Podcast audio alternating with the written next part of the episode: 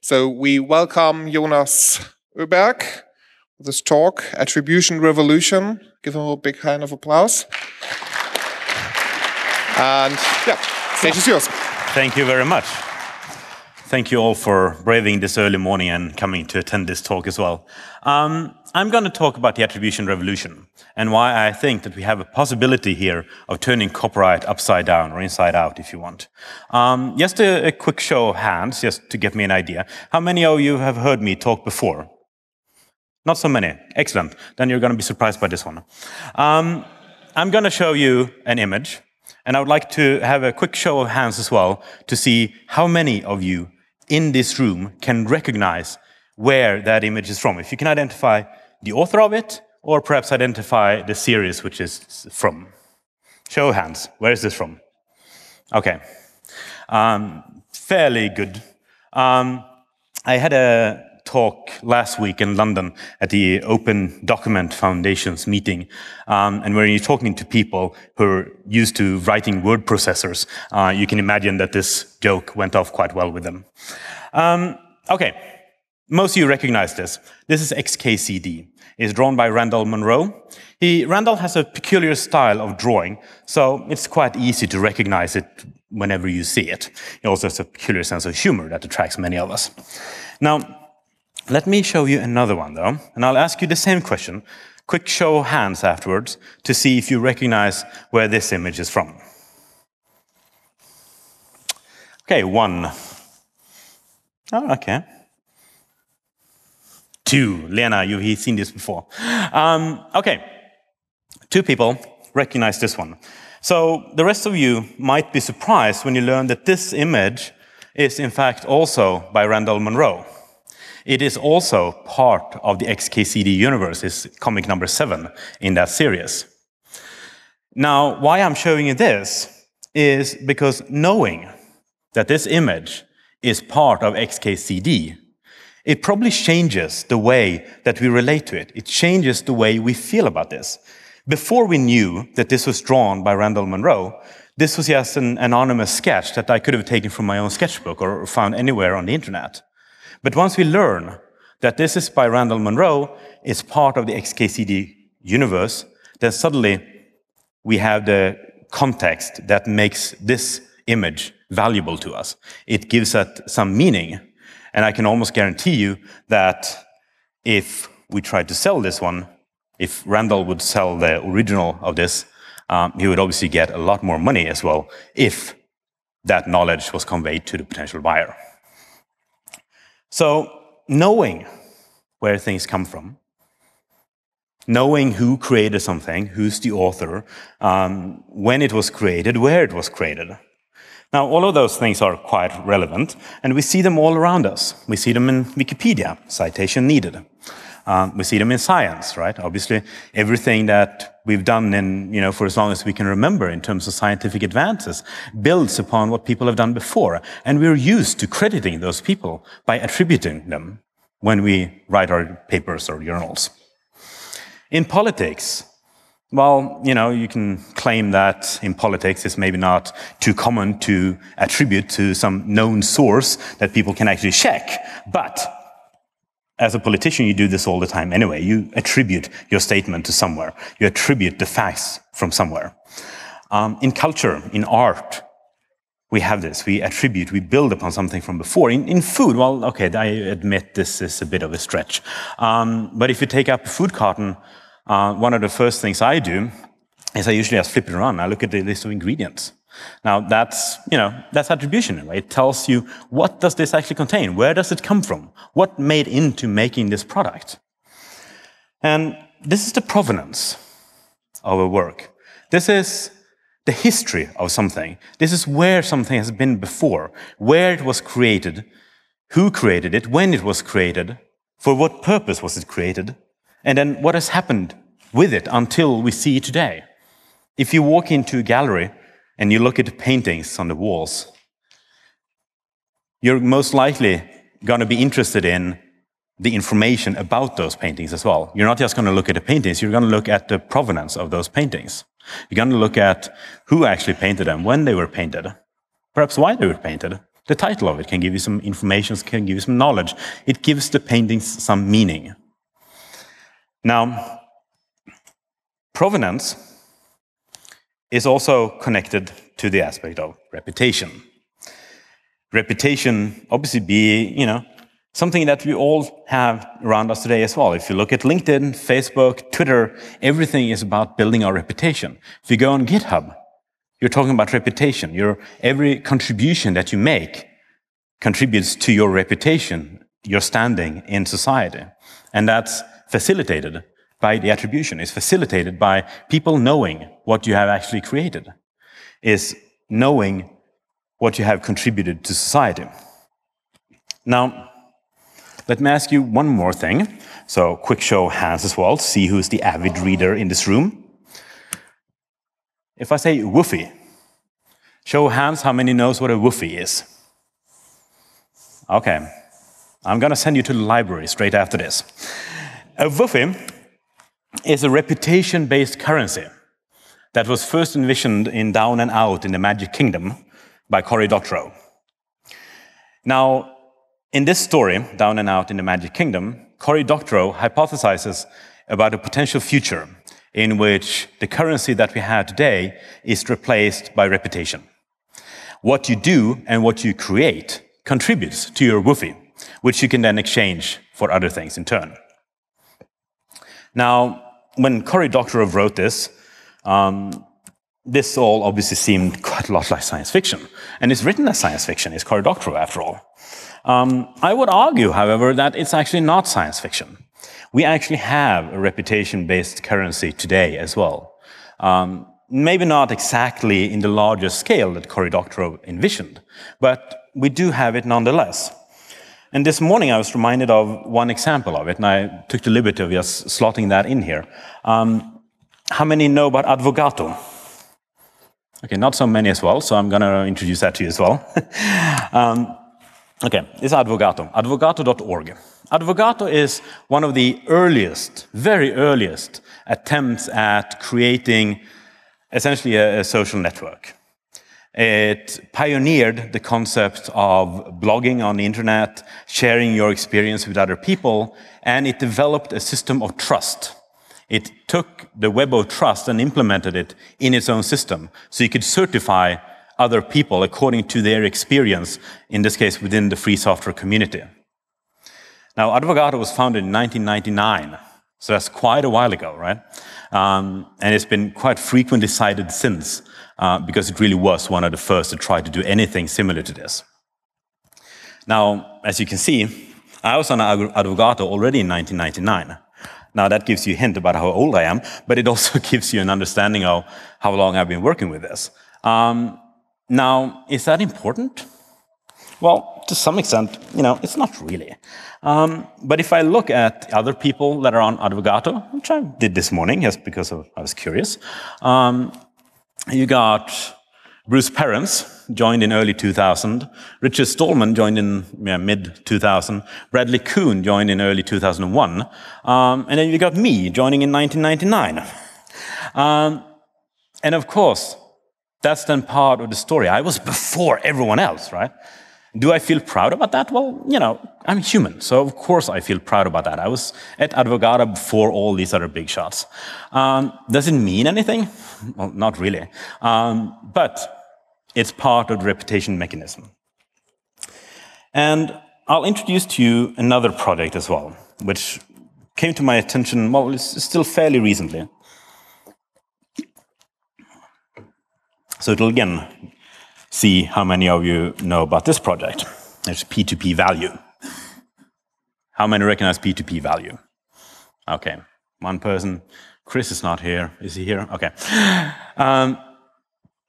P2P value is an European Union-funded project, so which means that it's a huge research portion within this project. But what I find interesting when I look at this project and I look at what they're promising to deliver, or at least what their objectives are, I highlighted two things here that's coming up. They want to deploy a federated platform in which real-world communities will interact, participate, and collaboratively create content. So this is commons-based peer production, it's called. And they want to develop a set of value metrics and reward mechanisms that incentivize the participation of citizens in so-called commons-based peer production. Now, to me, that's a reputation-based economy. That's the budding stages of taking what we have on LinkedIn, on Twitter, everywhere else where we're talking about reputation, and trying to put it in a larger context, trying to create some platform that can actually facilitate this, not only in the sort of reputation because I'm publishing something, but in the terms of reputation because I'm creating something.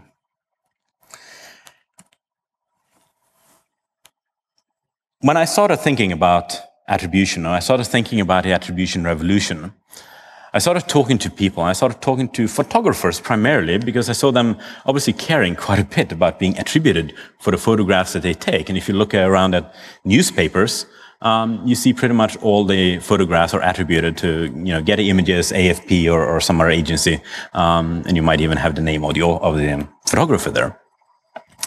Now, something that I realized when talking to people was that everyone seems to agree that attribution is important.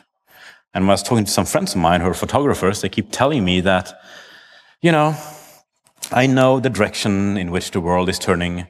I see the way that people are taking my photographs. They're sharing them online. They're publishing them on Twitter, on Facebook. And I'm okay with that because I know that I can't actually change the course of history and I can't change the way that people behave. But if we can ensure that whenever my photographs get published, I at least get attributed. That would solve a lot of concerns that people have. Unfortunately, we're rather bad when it comes to actually giving credit where credit is due, to actually attribute photographs when we do use them. Now, Creative Commons licensing, as one example, they stipulate that whenever you reuse a work, you must attribute it in a manner reasonable for the medium where you're publishing it. Still, we see a large part of the commons which is not attributed when it gets shared around. So 2 years ago, I started working on a project called Commons Machinery, which is an organization that aims to make attribution information and metadata about creative works visible and actionable. Now, visible means that we should actually be able to see the metadata that are connected to the works that we're sharing. Unfortunately, this is not always true, and it causes a bunch of issues along the way. In the early 2000s, when at least the Swedish governments, and I'm sure other governments as well, started publishing like court proceedings and similar documents online, usually did it as Word documents. And when they tried to hide someone's name, they would just take the marker in Microsoft Word and just strike something out with black. And obviously people figured out that, you can just open this and just click Ctrl-Z a few times and undo that, and then you got the name, right? If you put it as PDF, it might look okay, but if you look underneath everything, you still have the text and you still have a block of black above it, and you just need to separate the two, and then you have the name. Which means that today, people are so afraid of publishing anything digitally that most of the time they print something, physically mark it, and then scan it again. Which is obviously ridiculous because you lose a lot of information in doing that. But they do that for one particular reason. Because they don't know, it's not obvious to them what information is conveyed when they're publishing something, when they're sending their files around. They cannot trust that what they see on the screen is the only thing that is available there. Even if they take painstaking effort to remove all the names completely, clear away the history of the document, it's very easy to just leave out the fact that you can just go to file properties and you maybe have some names in the title or in the description of that document. So with Commons Machinery, we wanted to make the metadata visible so that people actually are aware of the metadata that gets passed around. They are aware of the information that their documents and files contain. Obviously, there's a privacy issue in that as well, to make that visible. But then the other part is to make it actionable.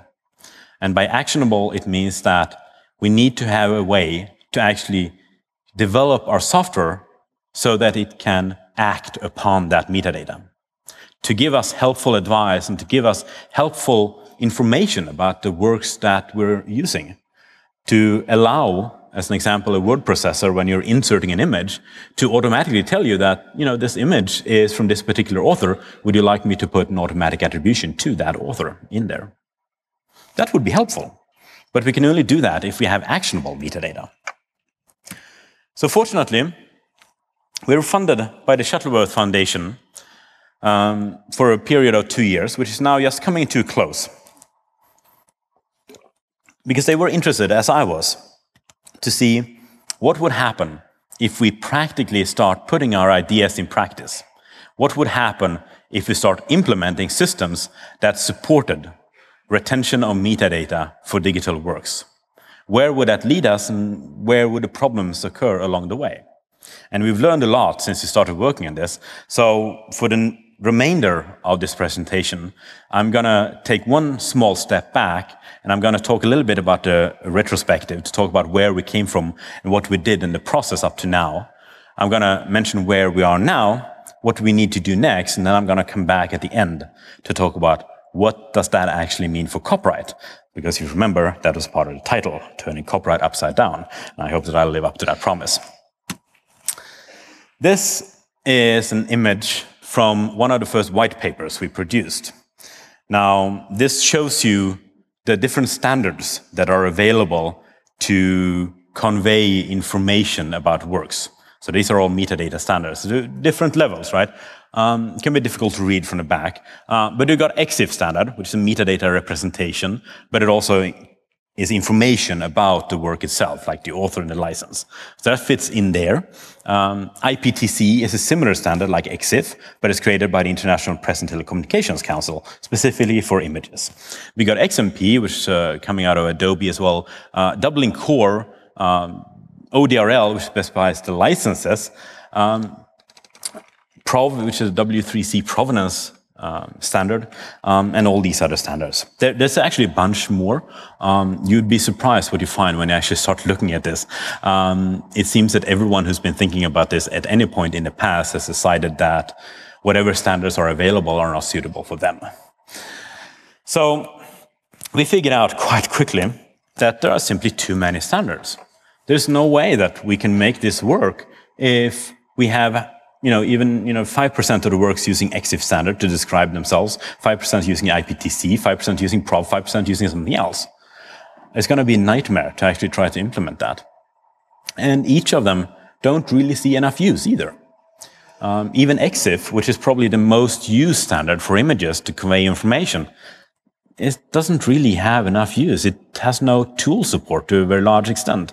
Load something into a photo editor, change it around, and then save it. And that information is very often just lost because the tools don't actually support retention of metadata or passing it along. There's an embedded metadata manifesto that came out of the International Press and Telecommunication Councils. They did a study of social media platforms. And the study was fairly easy. I mean, you just took an image with EXIF and IPTC metadata embedded within that image. They uploaded it to a social media platform and then downloaded it again. And they saw what happened to the metadata. And lo and behold, in almost 80% of the cases, the metadata was just lost. Flickr, 500 pics, Twitter, Facebook, probably one of the worst of them. They just ignored the metadata. They just took it away. Google was one of the better ones. They actually, took some effort to retain at least EXIF and IPTC information, but some of the other information was lost as well. So retaining metadata by hoping that whatever you embed within the file will get retained is not going to happen. It's a panacea at best. So we started thinking about what other ways are people using creative works. And we came up with the case of copy-paste, which is the very simple procedure of someone finding an image online that they like, clicking copy on it, and then going to, like a presentation editor and clicking paste. And we started thinking about how can we make the metadata of that image, the information that we need in order to attribute accurately, be carried over in that operation. And now I'm going to slide into slightly technical details of how we did that, but I hope you'll follow along anyway. It's not too technical indeed. So the first thing we did was we simply split the clipboard in two, essentially. On the clipboard by default, if you copy an image, you might place an image JPEG resource available for the recipient application. And it just looks and say, oh, here's a JPEG image, so I'll grab that one. What we did when someone clicked copy was that we put not only the JPEG image on the clipboard, but we also put an RDF fragment containing the metadata, so machine-readable metadata. And then it would be up to the receiving application when someone clicked paste to say, you know, I can get either the image itself, I can get the metadata, or I'll get both.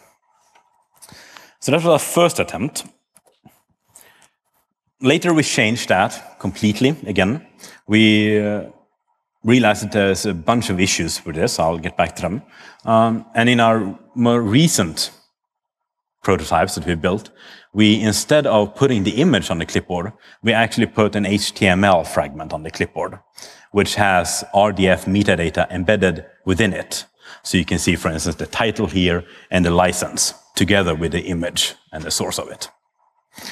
Now, we implemented this, or variations of this, in quite a few tools, in GTK, GIMP, Inkscape, LibreOffice, Aloha Editor, Media Goblin. And I'm quite proud, actually, I'm quite happy that we were able to bring the sort of copy-paste scenario to a close, to the point where we could find an image online, we could find it on Flickr, we'd click copy of it, we'd get it into LibreOffice, we'd click paste, and we'll insert the image together with the attribution, and then if you click copy again from there and get it into a web-based Aloha editor and click paste, the attribution carries with it as well. Now, the problem we had when implementing all of this is that in most cases, whenever you're talking about copy-paste as an operation, it involves changing the core of the applications. It's not possible to do this in the general case with just an addition or an extension to a program. You need to actually change the core, or alternatively, you need to implement your own copy and paste functions. But that obviously very quickly gets messy. You also have the UI visibility issue in that most applications don't really show the metadata. They don't care about it, so they just hide it away. And as well, we realized that there are significant clipboard differences. What worked for us on an X-based Linux system did not work on Windows and did not work on Mac OS X. So we were kind of stuck in that path. So that's why we went back and we did the HTML approach as well, because that works on all platforms.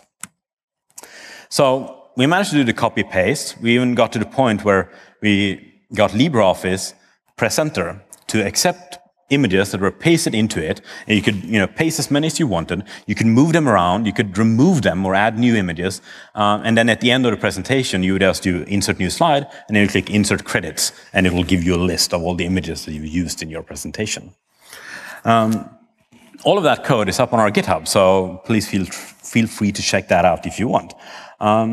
Now, doing this, however, is a very massive effort, because it involves changing every single application that we use. And that's quite a few.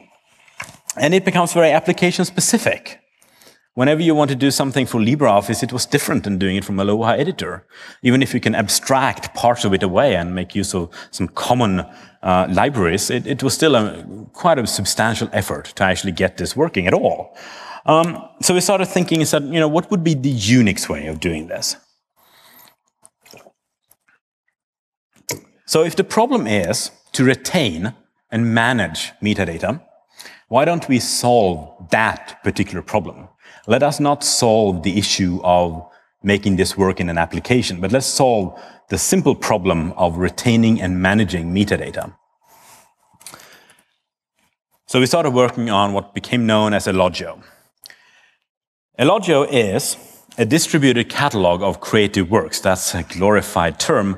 What we're really talking about, honestly, is a metadata database. It's a database that is specifically crafted to hold information about creative works. And it can look like this. You'll get the identifier of the work, which in this case points to our catalog and the identifier of it. And you'll get a JSON structure, in this case, back, which gives you a locator, for instance, saying that this image is, well, in this case, Alexanderplatz in Berlin. It has a block cache, which I'll show in a little bit, and it has a particular license. In this case, it's not a license itself, it's just a public domain mark. Now, Elogio uses W3C media annotations as its way of recording information about works, which, you know, it's a fair enough metadata standard that most other metadata standards can be mapped into, like EXIF and IPTC, and provides an API. So for any image that is part of this catalog, you can easily look it up using the URL of that image, or if it's an image indeed, then the block hash of that image. And I'll explain the block hash in a while. And the way it works is that you have a work record, which explains the image itself, gives you the author, gives you the license, and then you have multiple media records, because we realized quite quickly on as well that if someone takes an image, posts it to their own website, it will most likely get a different URL. So it will be the same work, but will have a different media. It might have a different resolution. It might have been changed in some way. So you can have multiple medias connected to each creative work. And we've seeded the database with 22 million images from Wikimedia Commons. So essentially, for any image that is part of Wikimedia Commons, you can look that up in our database, and we'll get you back the metadata. We also developed two browser plugins, one for Chrome, one for Firefox, that can interact with this API. And you're asking yourself, so what does it really do? Well, this is one of the things it does.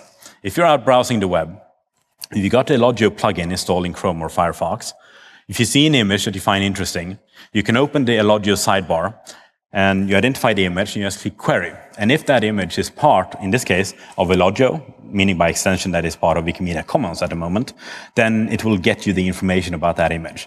It will show you the title of it, who authored it, and give you the appropriate license for it, if that is known.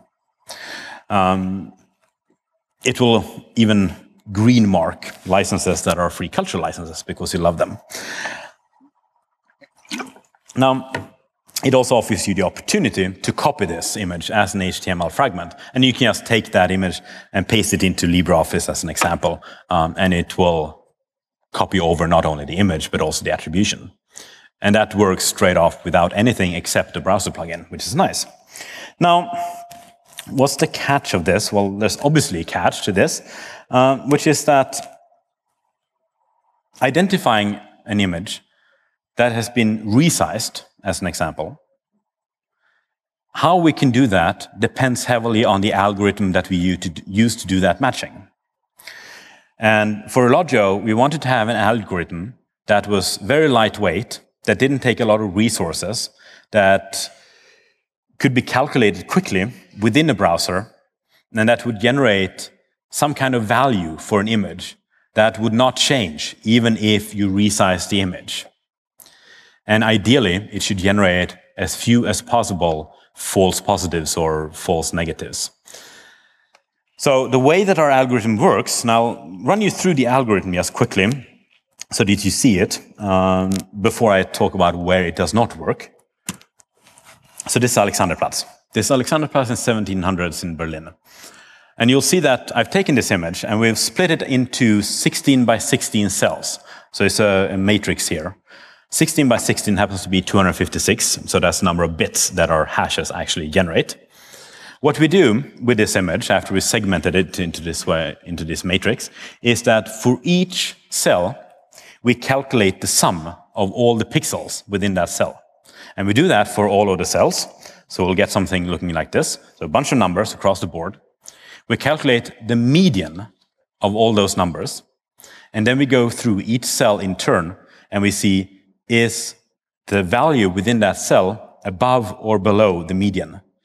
And then we assign either a 0 or a 1 to that one. So then we get a hash looking like that. And then we just wrap that up and pack it as a hexadecimal number, and that's our hash. Okay? So it's very simple. It's very efficient. It takes almost no time to compute. And you end up with hashes looking like this. So the first one is a hash that I made of Alexanderplatz in a 640 times 326 pixel resolution. And the second one is the same image, but rescaled to 200 by 102 pixels, so about 1/3 the size. And you'll see that they do indeed look similar. They're not identical, because obviously some things might change when you're rescaling the JPEG. They're not identical, but they don't differ that much either. They differ, if you expand this into the bit field that we have, they differ in 6 positions, so 6 bits are the difference between this larger size and the smaller size when we apply the block hash algorithm. And we've come from experience to say that, you know, if something is, you know, 6 bits or lower or 10 bits or lower, then we can be fairly confident that we're talking about the same image, even if it has been resized. Unfortunately, however, reality comes and bites you in the ass. So this is my son. This is in Greece a few days ago. And it represents something that people love doing. They take pictures, in this case of kids, they take pictures of skylines, and all those pictures have as a common denominator that they have a very bright upper half, usually white or blue sky, and then they have a very dark, contrasting lower part. And what happens if you have a very bright part on top and a very dark part at the bottom? Well, what happens when you do the numbers is you end up with the upper half being with very low numbers, and the lower half being with very high numbers. And if you take the median, it will be somewhere in the middle of this. But when you then check if something is higher or lower than the median, you end up with a hash that is essentially a bunch of zeros followed by a bunch of ones, because the contrast is so great between the upper half and the lower half that all the differences within those regions are simply lost. They're overpowered by this. So this was the original block hash algorithm, the way it worked when we just implemented it straight off from the research literature. We changed this algorithm, and we changed it in a very easy way. We simply split it up, split this field up into 4 distinct horizontal blocks. And we do the median calculation not for the entire image, but for each block itself, which means that even if the first block is only blue sky, even a blue sky will have slight variations in it. And if we calculate the median on that, and then do the bit calculation, then we'll get a lot more contrast, or we'll get a lot more details of it. So that's the way that the block hash algorithm works right now, and gives us hashes like that. So it gives us much more detail for essentially the same images. Now, we're still getting collisions. That's unavoidable. We're getting collisions in about 1% of cases. We got about 100,000 images from the internet. We ran our algorithm on them, and we compared them to each other in a crosswise manner. So there's 1% collisions. Collision here means that 2 images or more images generate the same hash, identical hash. Now, however, in 84% of those collisions, we're talking about, you know, 2 to 3 images generating the same. So we figure that this is fairly okay. This is also 100,000 random images, which means that clip arts, maps, and various other things, which maybe differ in very small details, they are also counted as a collision here. We also get a number of false positives, however. These are images that are recognized as being similar without actually being similar, because the algorithm generates close matches for them. If we set the maximum distance and allow up to 10 bits variation between 2 images to classify them as the same, then we get about 1.8% false positives. We can get that down quite substantially by just lowering the distance that we allow. If we say 3 or 5, we're down to less than 0.2%. So somewhere there, we feel that we're doing quite well. Now, what about derivative works? What about clip art? Well, in one word, forget it. Derivative work, meaning when you take an image, you add a border to it, as an example. You take an image, you crop it in some way. Now, if you can imagine the algorithm, you'll quickly recognize that if you crop an image, it will generate a very different hash from it. So we set the bar, and we set the limit for ourselves, saying that we will do our best to match verbatim copies of a work. You can resize it as much as you want. You can change the format from a TIFF to JPEG to a GIF and back again if you want, and we'll do our best to match that. But if you make a derivative work, if you add a border or you try to change around an image in some way, then all bets are off. We're not going to guarantee you a match on that one. As well as clip art or any other, you know, diagrams or graphs where you have large areas of white or black or some other color and just, you know, a few lines. it will do generally a rather bad job at that as well, because again, you will have these high contrast areas. But instead, we do get something that's blindingly fast and with very small hashes with few false positives. And this is all up on blockhash.io if you feel like implementing this yourself or have a look at what it does in practice. Now, unfortunately for our case, 22 million images is not nearly as much as we need to actually make this useful. Now, 22 million images may sound like a lot, but it's a very small fraction of what we actually need. Now, Creative Commons, about a month ago, released their sort of state of the year and saying that there's about 800 million images, 800 million works out there which are openly licensed. That's the size of the commons at the moment. Now, not all of those are images, but a fair portion of them are. I'm estimating that there's probably about 500 million images out there that are openly licensed, that should be part of Elogio, but which is not there today. Now, scaling up to 500 million images, it's doable in terms of the database size, doesn't add as much as we would fear, so we can easily do that. However, we're talking about searching by a perceptual hash here. We're talking about searching for a hash value of an image where we allow up to 10 bits of difference. Now, if we said that, you know, we're not going to allow any difference, that would be a very easy search. We can do any kind of database can search for unique values. That's not a problem. But if you're searching for something that is similar to something else, that becomes a very different problem. So we found, again, some research to help us along our way. This algorithm, surprisingly not, perhaps, comes from Google. It's called HM Search, and it partitions the hashes in a way that you avoid doing a search of all 22 million. For any hash you throw at this algorithm, it will give you back maybe a few thousands of possible matches, and then you just need to sift through those to figure out which are real matches and which are not. That's, again, also available. It's on GitHub, hmsearch.io. Now, where are we going from here? Well, the first thing we want to do, beyond scaling to 500 million works, which we should do, is to flip the read-write bit, because at the moment, while Elogio and while the API has provisions that makes it possible or would make it possible for someone to edit information as well within Elogio, we haven't actually enabled that yet. So far, we have just taken information from Wikimedia Commons and put that into the database as a sort of read-only repository. And we rely on people updating the information on Wikimedia Commons, and then we get that information into Elogio. But flipping that bit and making it read-write, that's what's going to change things. We also need to extend Elogio to support non-images, so any other kind of creative works, which again scales quite massively, beyond 500 million even. And we want to implement support for the API directly in applications. So again, going back to the application side and figuring out, okay, now that we have solved retention and editing of metadata separately, how can we then make the link to the application? Now, how the heck does this relate to copyright, as I promised from the beginning? Well, it's easy to think of Elogio as a copyright registry, and I promise you that it is not. A copyright registry is something that I personally detest.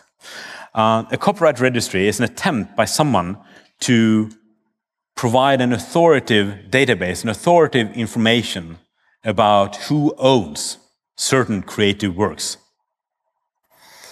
Elogio is not an authoritative source of information. Elogio is not a copyright registry.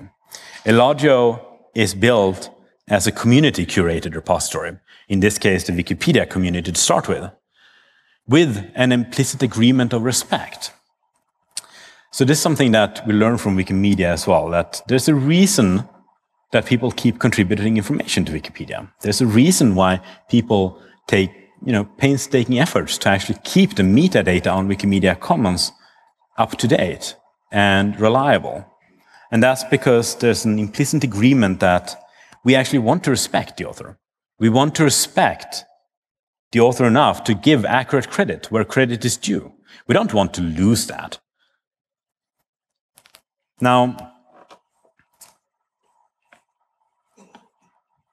Elogio, in this way, takes a slight sidestep away from an initiative like Creative Commons. Now, obviously, Creative Commons is about licenses themselves.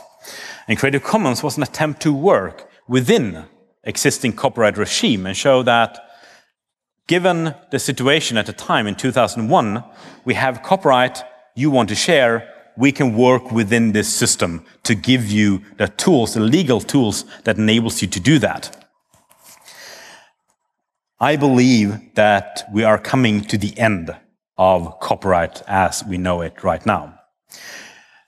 A quite recent phrase within the software community has been POS, which is Post Open Source Society, where the guiding light is essentially the phrase, fuck licenses, put it on GitHub.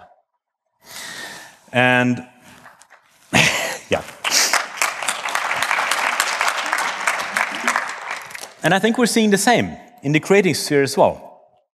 Copyright is losing its importance day to day. And we're coming to a place in time where, you know, within 5-10 years, I'm very sure that the European Parliament and, you know, other parliaments around the world will take steps to make additional exceptions to copyright as it is today, to allow even more private use, as an example, without hindering people in their day-to-day activities. So copyright is changing, and Elogio is one of the tools that we need along the way. Because Elogio is post-copyright licensing. It doesn't really care about the license itself. It obviously implements support for it, the W3 media annotation standard. It gives you the tools that you need if you want to record the information about the license. But the license is not terribly important. The important part here is who actually created it. What's the provenance of a particular work? What's the details about that work? Meaning that from Elogio's side, we take very great care to respect the author, but not the institution of copyright. Because just as, you know, the Friends photographers that I'm talking about before, just as they're saying, as long as we make sure to attribute accurately, we're good. So we can take control of the provenance of creative works by using tools like Elogio. It doesn't need to be Elogio, but it can be tools like it. And we can show the world that we care about authors. We just don't care about copyright, but we care enough about authors to take, as a collective effort, control over that information, to control the provenance, to keep a record of where creative works come from, what happens to them, and make sure that we attribute the author fairly. It's my firm belief that if we respect authors, if we attribute the authors, if we record their contributions, and if we're honest about all this, it will make it easier to contribute to the commons. It will be much easier for someone to say, here is my image, I'm going to upload it here, do what you want with it, just make sure that I get credit for it. If we respect, attribute, and record information about images, that will help raise the value and meaning of digital works, just as I showed you in the beginning. Just as knowing that the sketch I showed was by Randall Munroe changed the value and changed the meaning of that work for you, it will change the value and meaning of other works as well.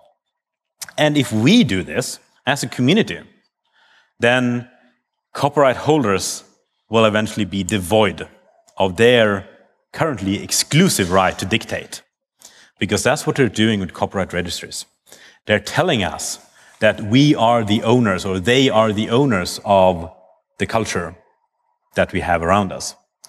With tools like Elogio, we're coming together as a community and saying that we know who authored this, and we will take care to recognize that. You don't need to tell us.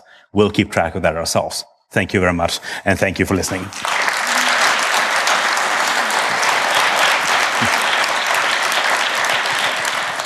Thank you, Jonas. So we have 15 more minutes for questions. Do we have any?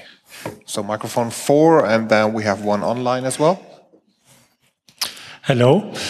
Thank you very much for your talk. I'm very interested in this function, but I don't see how this function in desktop applications is still useful. I cannot use a LibreOffice plugin. I need something in WordPress.com. I need it in Flickr. I need it in Facebook. Have you talked to these platforms? Yeah, okay, you're right. And that's what I hinted at the beginning as well, that in order to make this truly useful, we really need the tool support as well. We need support for this in the applications that people use day to day. And that was one of the reasons why we decided to change our approach to passing information on the clipboard. By passing information on the clipboard as an HTML fragment, we've actually shown that this works in LibreOffice, it works in WordPress, it works in Microsoft Office as well. It works in a whole range of tools by default, because most of the tools today can handle HTML, right? Now, that's not the whole story, though, because in order to actually make use of the metadata that gets passed along and to do something intelligible with it, then, again, you do need application support. So we've started to have those discussions. We've started talking with the LibreOffice community as one example, and they're catching up. But unfortunately, the awareness of metadata standards, the awareness of what could be possible is a little bit lacking today. So it will take quite a long time until we actually make something sensible out of it. Okay, so the next question from the online world. Thank you. There's one question. Are there any plans to make images trackable after they have been cropped? And have you looked into how YouTube does it? Because they seem to be very good in it. Yes, and Google is as well. Yes, so we looked at a number of different ways of doing the calculations so that we could potentially detect images which have been cropped or changed in other ways as well. Unfortunately, from our perspective, most of those algorithms that are available are either kept secret or they're patented, which means that implementing this in free and open source software is a no-go zone. It will get better. There are research underway to make this possible, and we're continuously looking at, changing the algorithms, updating it according to what we learn. But it's quite far from having something that would detect a derivative work as well. Okay, thank you. Microphone number 2. So, hello. Thank you for your work on the front-end side and the workflow side of things. I have a question about, you talked about distributed database and you talked about community-curated direction, but now the focus seems to be on very specific projects and very things. So what could be scalable things to work on to get more sources involved or to curate those kind of things? And would you be open to other contributors like, I don't know, libraries, archives, European projects, whatever you can think of? So what would be the long game in kind of distributing and community creating of that kind of thing? So there's 2 communities or 2 groups of repositories that we're talking to get their information as well within Elogio. One is Europeana, which obviously catches a lot of the galleries, libraries, archives, and museums around Europe. That would be one. The other is Safe Creative, which is, in fact, part copyright registry to get their information within Elogio as well. But still, at that point, we're only talking about specific collections. We're talking about read-only information. So the logical next step is indeed to flip the read-write bit, to make it editable, but to think through, because we're honestly not quite sure how that would look like, because how do you deal with potential conflicts when people keep editing the same information? So we'll need to go, again, to see what Wikipedia is doing in this, see what policies they have in place and how that works, and see if we can replicate that on our side. And in terms of scaling beyond this, in terms of distributing this, we made very sure from the beginning that the identifier that we have for individual works within the Elogio catalog is a URL, which means that anyone can essentially set up a catalog and have their own URL scheme for that catalog. As long as they don't change the API, if you have the URL, it doesn't matter in which catalog you actually look up the information. You'll get it anyway. Microphone number 4. Yeah. There's one comment on the URL. We probably want something which can survive like 100, 200 years. and whether that's going to be solved by using URL as we have it today might create some problems. I was also interested about this on if all this can be applied to not just pictures, but books, music, whatever. And then there was one technical comment, all hash functions should be one pass, because if you go, otherwise you will go to DRAM twice. So that was the technical part of the comment. Okay. Let's see if I can remember those three things. Okay, so on the hash bit, yes. We worked quite a lot with the specific algorithm during this, and now that we feel that we've settled on, you know, the way it works best in our environment, we've documented this as well as an RFC, which is submitted to reserve the namespace for it, and then it has a very specific definition, which makes sure that, you know, if you want to call something a block hash, then you need to follow this particular specification. Okay,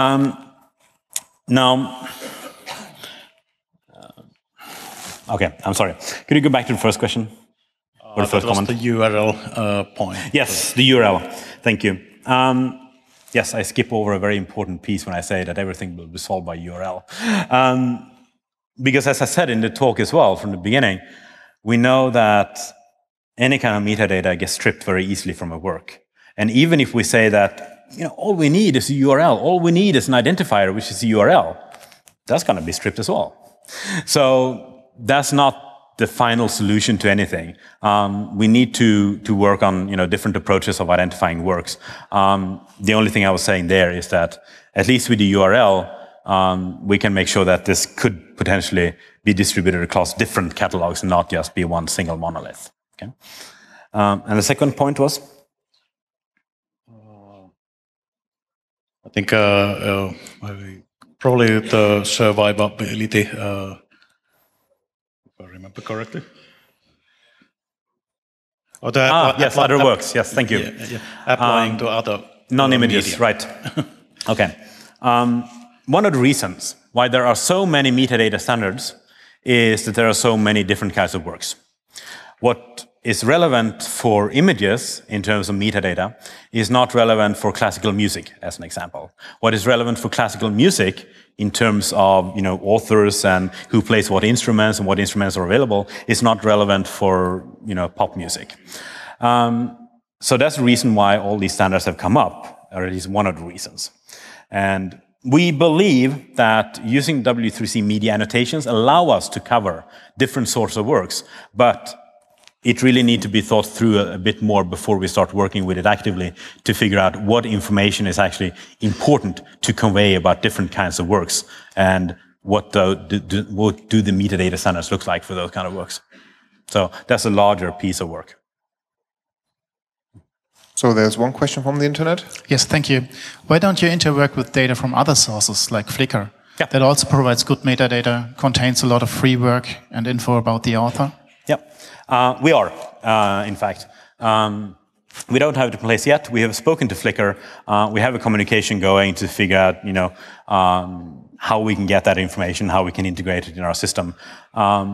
Depending on how things go, I'm quite confident, though, that we'll be able to integrate that and to make it available through the same API.